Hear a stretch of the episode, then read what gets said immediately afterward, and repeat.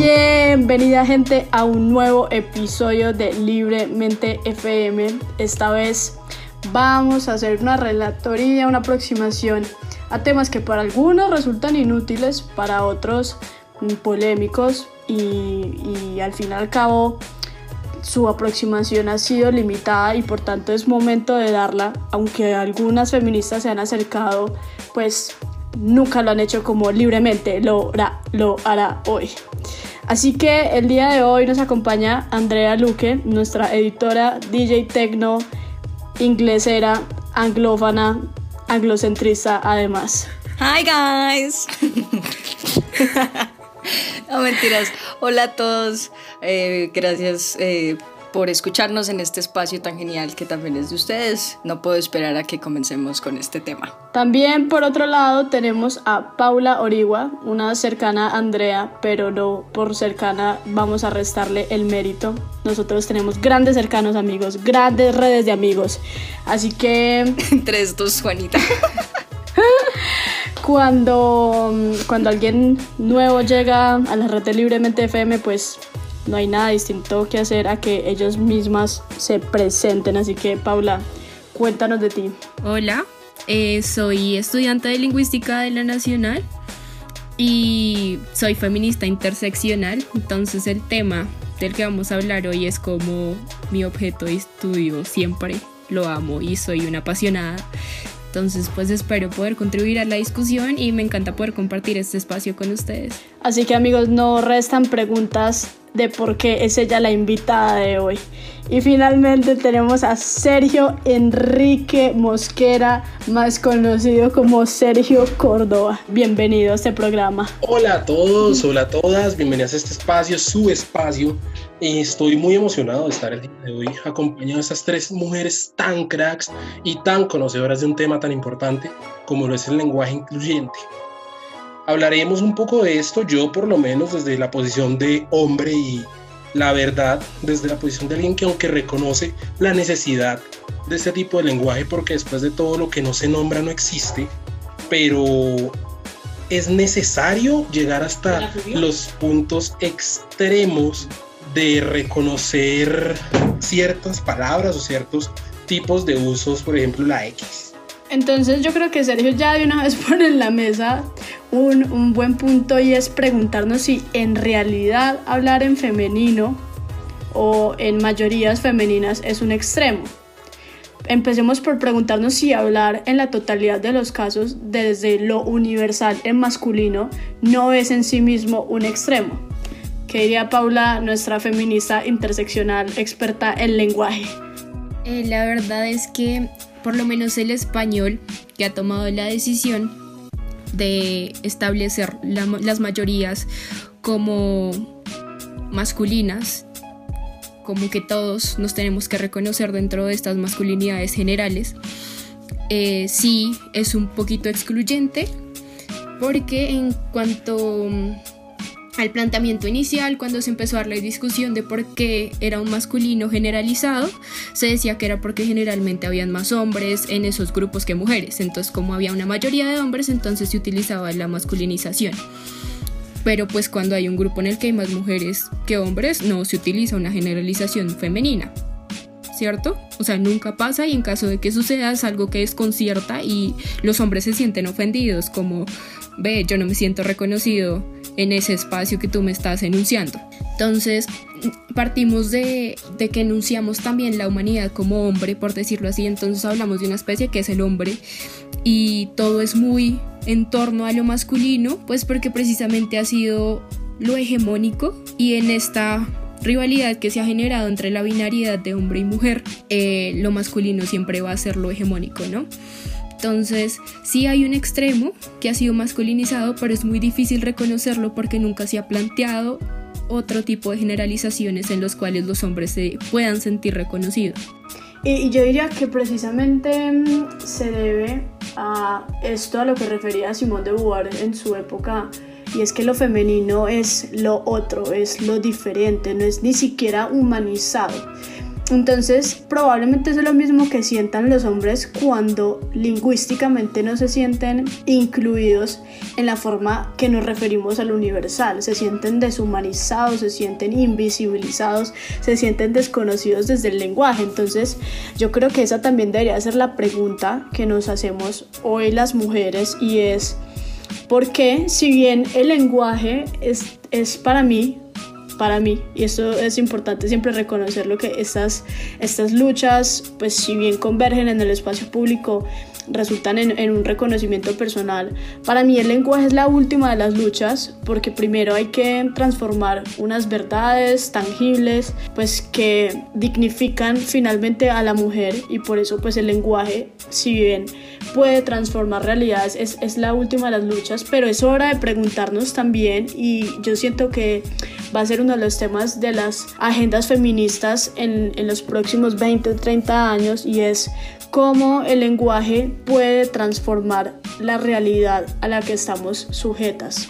Entonces por eso me gustaría preguntar mm, tanto Andrea, Paula, Sergio, incluso Sergio desde su posición de privilegio como hombre, si creen que el lenguaje es un reflejo de la realidad, es decir, nosotros hacemos, recreamos lo que vemos a través de lo que decimos o si al revés, viceversa, es la realidad un constructo del lenguaje. Pues la verdad es que eso es una doble vía, ¿no?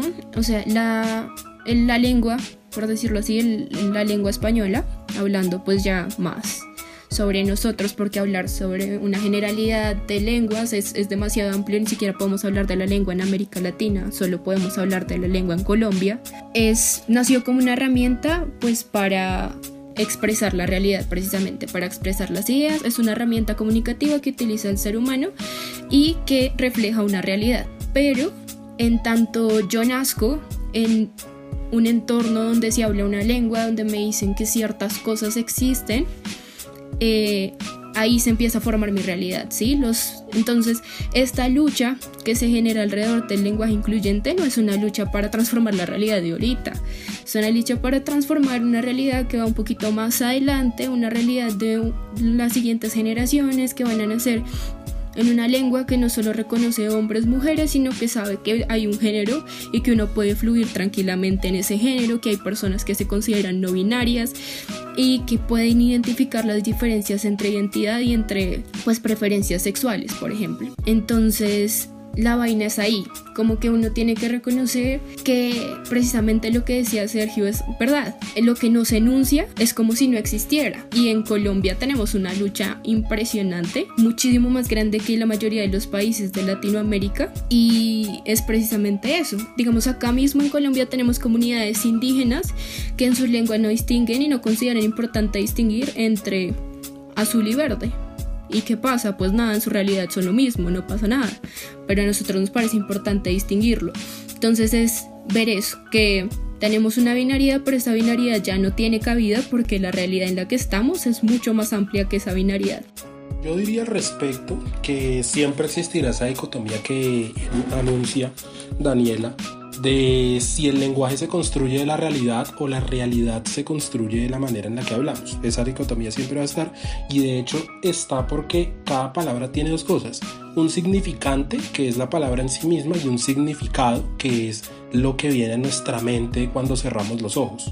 Entonces yo lo que diría de todo esto es que si bien eh, desde la postura más lógica, lo primero que va sucediendo son las transformaciones sociales y a la par de esto se van adaptando las maneras en las que nos comunicamos. Lo que está sucediendo ahora es que se está tratando de dar una visibilidad mayor a la mujer. Desde, desde el punto de vista eh, específicamente en el español, porque digan, bueno, en, en todas las lenguas de hecho, eh, ocurre que se le invisibiliza el hecho de, considerar que está incluida dentro de las mayorías. Yo por lo menos estaba en un colegio que la primera vez que yo escuché eso de que, lo, de que si eran la mayoría de, la, audiencia eran hombres, se referían a ellos por hombres, en mi colegio se hacía de la, de la manera contraria. Si la mayoría eran hombres, se referían en femenino. Entonces, ¿qué ocurre? Desde mi posición yo digo que básicamente uno se acostumbra a ese tipo de cosas. Yo puedo decir que nunca me sentí incómodo, pero me, me ocurrió una vez estábamos en un evento, pero ya en la universidad, y la persona que estaba dando la, dando la exposición se refirió a la audiencia en femenino. Inmediatamente se notó la, la incomodidad de los hombres en, el, en, en ese lugar. Pero ¿por qué? Porque estamos acostumbrados siempre a de cierta manera ser el centro de atención. Es decir, hacia un hombre están diciéndonos en masculino constantemente y ese tipo de cosas lo que hace es invisibilizar a la mujer así sean más, así digamos, la, así en sí la charla esté destinada a mujeres. Inclusive hay una cuestión que me gustaría que ustedes trataran o que de alguna manera en un próximo episodio tratáramos, por qué hay mujeres que se niegan a este tipo de idioma, a este tipo de lenguajes. Es decir, que se cierran al lenguaje tradicional, siempre recalcando el masculino en sus discursos. Es que eso es lo que a mí me parece problemático. Digamos, yo entiendo que inicialmente había una división muy tajante entre lo público y lo privado y pues al ser los hombres quienes hacían parte hegemónicamente del espacio público, pues hablaran en, de forma universal en masculino. Es completamente entendible, pero este un momento donde las mujeres han salido de forma masiva tanto al trabajo laboral como a la educación superior. Por ejemplo, hace poco leía que hoy en día la población universitaria, el 65% está compuesto por mujeres. Y en la mayoría de mis clases eh, de la Facultad de Ciencia Política y Relaciones Internacionales, la mayoría de la población somos mujeres y aún así insistimos a en hablar en masculino en, en estos espacios. Entonces mi, mi, pregunta es, digamos que yo entiendo que inicialmente pues de esa forma se refiriera uno al universal, pero la pregunta es por qué hoy persistimos, por qué hoy le sigue incomodando a algunas mujeres que nos hagamos esta pregunta y cómo los hombres además se sienten sumamente incómodos al ser invisibilizados. Y yo creo que os podríamos teorizar un montón al respecto, pero pues la respuesta no está muy lejana a decir el espacio público es por excelencia masculino y e incluso cuando hay muchas mujeres que son protagonistas de este, sigue siendo masculino, el mundo es patriarcal y por eso insistimos a referirnos a lo público en masculino. Así sean 80 mujeres y un hombre en un salón. Entonces, me gusta ese punto que tocó Sergio. A los hombres les gusta tener el protagonismo, incluso cuando es uno en medio de una sala llena de mujeres. Y, y pues eso reafirma que hay, una forma de, explotación entre clases de sexo que, bueno, si bien no vamos a profundizar sobre lo que dicen las feministas materialistas acá, sí, sí reafirma que efectivamente hay una apropiación no solo de, del cuerpo, sino también del proyecto de vida por parte de los hombres hacia las mujeres y por eso mismo es que incluso cuando estamos hablando de espacios públicos donde pululan las mujeres, pues al fin y al cabo son los hombres los protagonistas.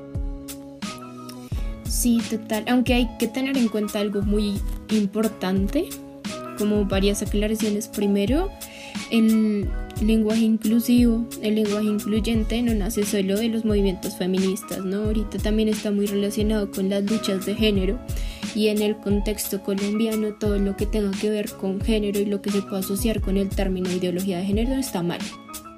Todo, porque el concepto de ideología de género que se generó desde el 86 en el Vaticano ha sido promovido acá en Colombia desde el 92 y se ha venido promoviendo y con ese mismo discurso fue con el que ganó el no en el plebiscito. Entonces tenemos una construcción de discurso que todo lo que se relaciona con algún movimiento progre en torno al género y en torno a la liberación de las mujeres ha sido completamente pues un, tema tabú. Entonces, en tanto se plantea el lenguaje inclusivo, ya tenemos en el contexto colombiano un montón de, enemigos en contra del, pues, del, lenguaje inclusivo. Y dos, evidentemente todas las mujeres no van a estar de acuerdo, o sea, porque reconocer que el lenguaje es un espacio de lucha es, es complicado. Y evidentemente pues hay diversos feminismos y cada mujer tiene su lucha y no es la, o sea, no es la misma, ¿qué? No es la misma lucha la que yo tengo como lingüista, ¿sí? Que la que va a tener, no sé, una mujer guayú, ¿sí? Porque pues evidentemente su prioridad no va a ser en este momento que a ella la incluyan en la lengua, sino va a ser otras cosas. O sea, hay mucha gente que está luchando por muchas cosas diferentes. Entonces hacer ese tipo de selecciones es muy complicado porque cada quien está dando la lucha que puede desde el conocimiento que tiene, desde la teoría o desde pues las vivencias propias. Entonces, sí quería aclarar como esas dos cositas. Y, tres, que a, mí también me gustaría que como mujeres se pensaran que cuando una empieza a hablar de una misma, siempre se refiere como uno, ¿sí? O sea, empezar a nombrarse en femenino también es, es una decisión que se tiene que hacer consciente porque a una siempre le enseñaron a decirse uno. Entonces siempre el ser va a ser masculino aun cuando tú seas y te reconozcas como una mujer. Entonces, nada más el reconocerse a una misma es, es un accionar político bastante Empezar a anunciarse es difícil y a mí sí me parece que para la construcción de una es importante darse esa lucha. Y es complejo, o sea, es, es, muy complejo. Yo sé que Andrea iba a decir algo, pero yo solo quiero decir, es muy complejo uno, por ejemplo, como hacer un hilo coherente del lenguaje sobre uno, uno misma. Por ejemplo, yo a veces digo uno misma o a veces digo una misma. Es, es, es muy difícil empezar a conjugar de la manera adecuada y tener siempre presente pues que bueno, si bien la esencia no es femenina, porque no somos esencias femeninas, eso es una, un invento para subyugarnos y hacernos sumisas ante un orden que precisamente depende de nosotras, de nuestro cuidado, de nuestro mantenimiento de los otros. No sé, me, me parece muy complejo uno siempre ser consciente de la manera en que usa el lenguaje y pues hacerlo de forma correcta, si es que hay una forma correcta de usar el lenguaje en femenino.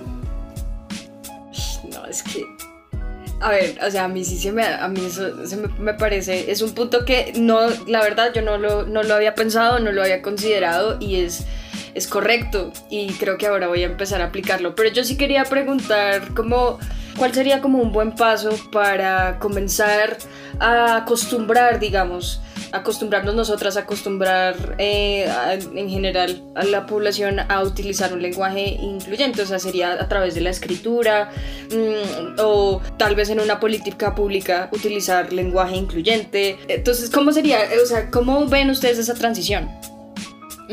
Pues eso es muy difícil porque el principio siempre va a ser la incomodidad, pero digamos que el lenguaje incluyente no nació solo por la idea de cambiar el género gramatical, sino también por la reivindicación de ciertos términos. Entonces, que la palabra perra pasara a tener una connotación peyorativa que yo ahora diga sí, perrísima, es una transformación que hace parte de eso, y nosotras resignificando esos términos con los cuales nos habían objetivizado, con los cuales nos habían querido manipular, con los que nos habían querido hacer sentir menos, con los que nos habían subyugado y decir, no, yo a ese término lo transformo, yo le cambio el significado y ahora lo vuelvo algo positivo. Entonces el lenguaje incluyente no solo está en decir nosotras, nosotros, nosotres, sino en encontrar ese tipo de cosas. Entonces una puede empezar enunciándose a una misma como femenina, porque es que yo soy mujer, porque digo uno, ¿sí? Por ejemplo, entonces es reconocerse empieza uno reconociendo y a partir de que uno se reconoce se da cuenta que uno puede reconocer a los demás dentro del discurso. Entonces, evidentemente no vas a empezar con un nosotros porque los hombres o las mujeres no se sienten recogidos pues en un nosotros. Entonces uno puede empezar con un nosotros, nosotras, nosotres. Va a ser un poquito incómodo y al principio uno le da pena y al principio uno se pone rojo y, y si levanta la mano y dice como hola compañeros, compañeras, compañeres. Entonces como que y uno como eh, parce, parce es neutro. Entonces parte uno de la incomodidad, pero uno se va dando cuenta que en tanto hay un reconocimiento de uno mismo y hay un reconocimiento de los demás, hay un respeto también porque yo te identifico como, como que existes, ¿sí? Como que yo entiendo que tú no te reconoces dentro de esa binariedad y lo respeto y te reconozco y existes en, en mi discurso. Y, y, es como un respeto también porque, porque las mujeres están tan involucradas en el lenguaje inclusivo y porque buscan la E y porque buscan la X, pues porque hemos sido subyugadas en la lengua, hemos sido imposibilizadas en todos lados, nuestra participación en las guerras ha sido invisibilizada en, cuando, las, cuando las escriben, las dan por escrito, nuestra participación en la ciencia también ha sido invisibilizada, entonces el crédito se lo llevan los manes entonces nosotras sabemos qué es eso, nosotras hemos vivido en carne propia lo que es no tener reconocimiento en nada y ser como la parte subyugada del trabajo del cuidado que mantiene toda esta maquinaria de la economía, pero que pues no es reconocida ni es pago. Entonces tenemos acá todo eso con lo que nos han subyugado y sabemos por lo que están pasando esas personas que ahorita no se reconocen dentro de esa binariedad. Entonces sí, pues a mí me parece que obviamente hace parte de la incomodidad, es muy incómodo, es, da mucha mm. pena pero pues ser consecuente es eso, parce, es dar pena. Ser valiente, y pararse y decirle ellas, ellos, ellas, sin miedo.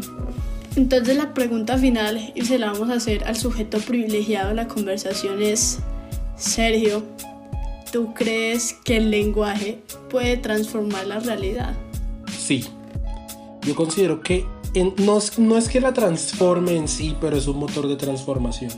Porque lo primero que tenemos que hacer es empezar a nombrar las cosas por medio del lenguaje para sentar las bases de que la sociedad cambie. Es decir, si mencionamos que algo está pasando, que algo tiene que cambiar, o si el mismo, o por sí mismo, si mencionamos que algo existe, socialmente esas cosas se van a ir bueno amigos, así que hemos llegado al final de este debate inconcluso en el que hay muchas cosas por aprender, en donde no hay nada resuelto, donde no hay dogmas y pues donde la discusión y las preguntas se seguirán dando, así que esperamos que ustedes se sumen a esta conversación, todas, todos, todes, todex. Así que mm, no olviden seguirnos en nuestras redes sociales, arroba libremente FM en Instagram, arroba libremente.fm en Twitter, arroba libremente FM en Facebook. No olviden enviar sus cartas en pandemia, ser partícipes de nuestros podcasts, eh, sumarse en caso de que quieran ser columnistas y conversar a través de las columnas que diariamente publican nuestros autores en nuestra página www.librementefm.com. Así que eso ha sido todo por hoy. Beso, pico para Chao, muchas gracias. Gracias, Paula. Woo!